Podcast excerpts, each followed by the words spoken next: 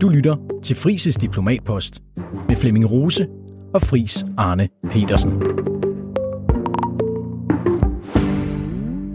Goddag, mit navn er Flemming Rose. Jeg er vært på Fris Diplomatpost, hvor Danmarks mest garvede diplomat gennem de seneste årtier, Fris Arne Petersen, guider os gennem de store politiske toger og deler ud af sin viden om, hvordan man skal forstå det, der sker ude i den store verden. Fris, velkommen til. Mange tak. I denne episode, der skal vi tale om Tyskland, hvor du, Fris, var ambassadør fra 2015 til 2020, en periode, der stort set faldt sammen med Angela Merkels sidste år ved magten. Merkel blev i 2021, efter 16 år som kansler, afløst af den nuværende kansler, Socialdemokraten Olaf Scholz.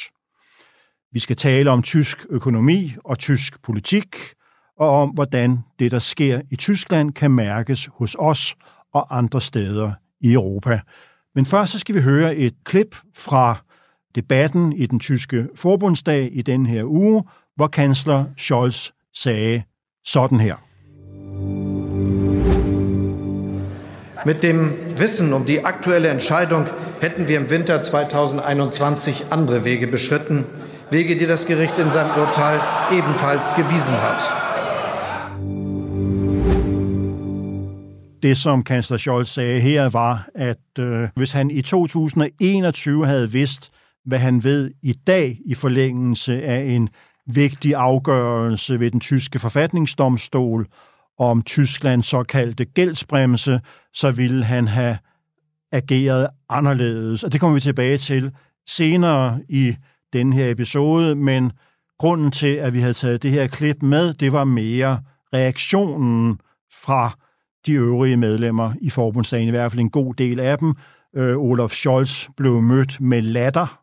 Man kan måske lige frem sige hundlatter, underforstået, at der var en del medlemmer af forbundsdagen, der ikke troede en døjt på, hvad kansleren sagde her. Og øh, Fris, i forlængelse af det, så lad mig begynde lige på og hårdt. Vil Olaf Scholz gå over i historien som den svageste kansler siden 2. verdenskrig? Det tror jeg er for tidligt at vurdere, simpelthen fordi han har to år mere i regeringen. Og sådan som det går, så er han og hele koalitionen, Lysko-koalitionen, Ampel-koalitionen, nødt til at blive siddende til det sidste. Så vi får først et valg i Tyskland, forbundsdagsvalg, om to år. Han kan nå meget, men det ser sort ud. Det er et lavpunkt lige nu. Og når man kigger på de tyske meningsmålinger, så er de hårdere. Selv en socialdemokratisk kansler som Gerhard Schröder lå i år 2000 på 48 procent, og der ligger Olaf Scholz altså i dag, 23 år senere, på 17 procent kun. Gerhard Schröder falder i 2004 til 45 procent. Meget lavt dengang. Ja, der taler du om opbakning fra, eller god anerkendelse, godkendelse af deres øh, arbejde. Det er noget, der de kalder kanslerpræference i Tyskland, og som de har målt i årtier. Og øh, man kan se, at de seneste kansler, altså Angela Merkel og Gerhard Schröder, har ligget markant højere. Altså Merkel, hun lå i 7, 11 og 15 på henholdsvis 54, 53 og 50 procent. Så højere end den sidste SPD-kansler Gerhard Schröder, men stadigvæk ikke super godt. Ingen havde troet, at den nuværende kansler, Olaf Scholz, kunne komme ned på kun 17 procent. Det er virkelig lavt. Så der er en risiko for, at man om et par år kan komme til at besvare de spørgsmål med, at han måske er den mest upopulære af de ni tyske kansler, der har været siden 49. Det er ikke ret mange. Det gør, at Tyskland har en politisk stabilitet, som vi jo slet ikke kender, hverken i det sydlige Europa, hvor man har haft formentlig 35-40 italienske ministerpræsidenter, selv i Storbritannien, hvor man har haft inden for de sidste fem år fire premierminister, og i Danmark, hvor vi normalt har haft stor politisk stabilitet, men også har haft måske 16 statsminister siden 2. verdenskrigs afslutning. Ja, og i Tyskland har man, har man kun haft ni, hvis vi tager Scholz med, men Fris, øh, lad mig trykke dig lidt på maven alligevel, øh, ikke fordi jeg synes, du taler udenom, men hvis vi nu skulle øh, fælde dom i dag over Scholz, der er også en tilsvarende ranking, kalder man det på engelsk, altså en rangliste, som jeg kan huske, at Arthur Schlesinger, som var rådgiver for John F. Kennedy, men også en kendt historiker, lavet over amerikanske præsidenter. Man kan selvfølgelig sige sådan lidt, det er en selskabsleg, Men alligevel, hvis nu vi skulle fælde dom i dag over Scholz, selvfølgelig har han det svært, men, men det er jo også netop i svære tider, at øh, politiske ledere de viser deres øh, karakter og deres evne til at håndtere kriser og problemer osv.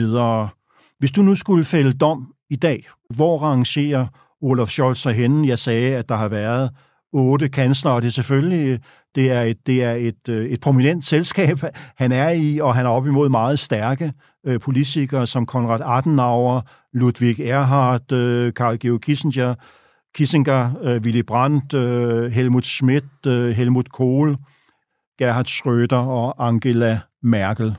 Jamen, jeg tror, Willy Brandt og Helmut Schmidt, og det er så uheldigvis to andre SPD-kanslere, at de i alt fire tyske regeringschefer, der så har været siden 2. verdenskrigs afslutning, har ligget lige så dårligt og hårdt og haft lige så kort tid. Jeg synes, man skal også være ærlig omkring øh, virkeligheden, og den politiske virkelighed er bare en anden i dag, end den var for 50 og 60 år siden. Det er meget, meget hårdere og sværere at være toppolitiker og være politiker i det hele taget i selv de ansvarlige nordeuropæiske demokratier, som jeg virkelig henregner Tyskland til at være, øh, end det var for, for 50-60 år siden. Mener du virkelig det, det Friis? Anden... Altså, hvis vi tager, hvis vi tager øh, Helmut Schmidt, øh, Willy Brandt ryger jo ud, fordi der er en i hans kanslerkontor, som viser sig at være øh, østtysk øh, spion, ikke? Øh, og det er selvfølgelig en plet på hans øh, eftermæle, ja. Men hvis vi tager Helmut Schmidt, det som Helmut Schmidt jo gør, det er, at han midt i en tid med oprustning og frygt for atomkrig, er manden, der jo i scene sætter hele den her dobbeltbeslutning, som jo også, øh, om man så må sige, vi oplevede bølgeskuld bag i øh, Danmark i den tid, du arbejdede sammen med Uffe Ellemann Jensen, da han var øh, udenrigsminister. Altså, hvor Helmut Schmidt virkelig går imod strømmen, og det er en grund til, at han bliver upopulær, men som jo i sidste ende viser sig at være et vigtigt element i spillet om afslutningen på den kolde krig, så, så var det virkelig så meget lettere. Altså, grunden til, at Helmut Schmidt måske var upopulær, det var jo netop, fordi han havde modet til at gå imod strømmen.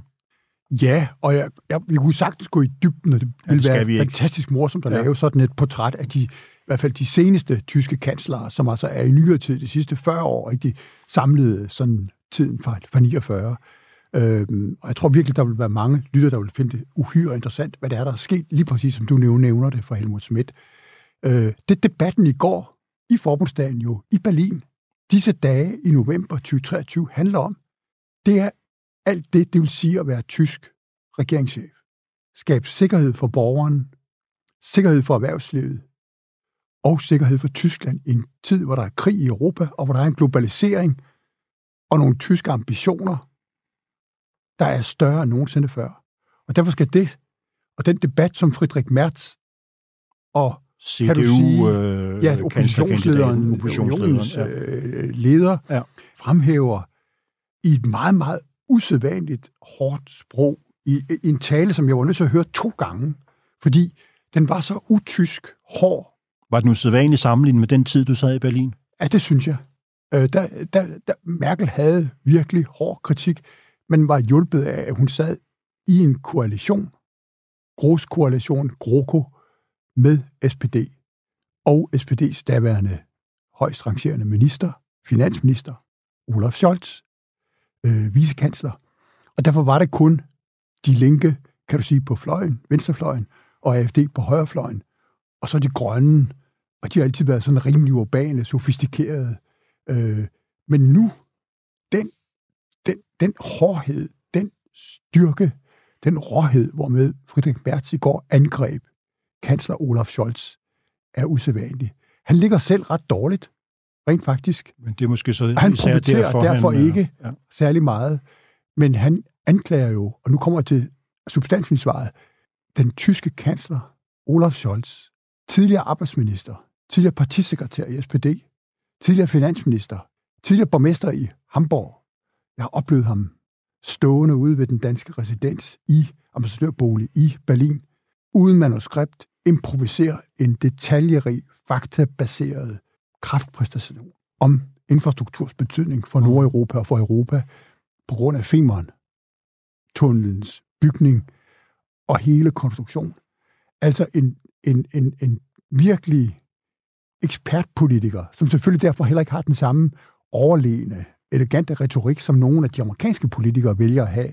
Men ham beskylder Friedrich Merz i går for ikke at have overhovedet begrebsskabt om, hvad Tysklands fremtid handler om og skal være lavet af. Altså, at dette Europas største industrination er i gang med at omstilling fra grøn eller fra sort og atomkraft til grøn energi, og hvad Tysklands fremtidige industri skal være i en globaliseret verden, hvor Tyskland jo i virkeligheden har været fantastisk god til at blive verdens fjerde største økonomi og eksportvæltmeister. Det er de så og en lille mere, befolkning jo.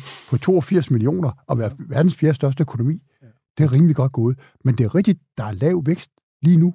Er der, Der er, ikke bare lav, der er ikke bare lav vækst. der er recession. Ja, og rent faktisk, øh, så har tysk økonomi ikke det har haft det så skidt i årtier, som den har haft det her i 2023. Og den er som sagt nu på vej mod sit tredje kvartal med negativ vækst i øh, år. Og det er vel Scholz ansvar, så i den forstand har oppositionslederen øh, vel ret. Altså han har jo truffet nogle, nogle beslutninger med meget, meget store konsekvenser for øh, tysk erhvervsliv, hvor måske nogen ville sige, tænker han her egentlig på tyske interesser? Jamen det har han, og han har siddet som finansminister i fire år, før han blev kansler. Og det er ham, der har lavet det her regeringsgrundlag sammen med de to andre partier, de grønne og de liberale. Og derfor er det selvfølgelig hans ansvar. Det er pandemien. Det er krigen i Ukraine, der har slået Tyskland ud af kurs.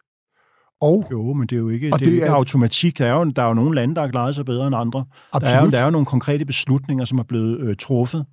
Og der må man bare sige, at det, at Tyskland har turet fastholde kursen igennem pandemien og sikret tysk erhvervsliv, middelstand, de små og mellemstore virksomheder med stor statsstøtte, og har turet fastholdt beslutninger om at nedlægge atomkraftværkerne og besluttet Som jo var en katastrofal beslutning. 100 milliarder euro på Det var en forsvar. katastrofal beslutning at nedlægge de der atomkraftværker.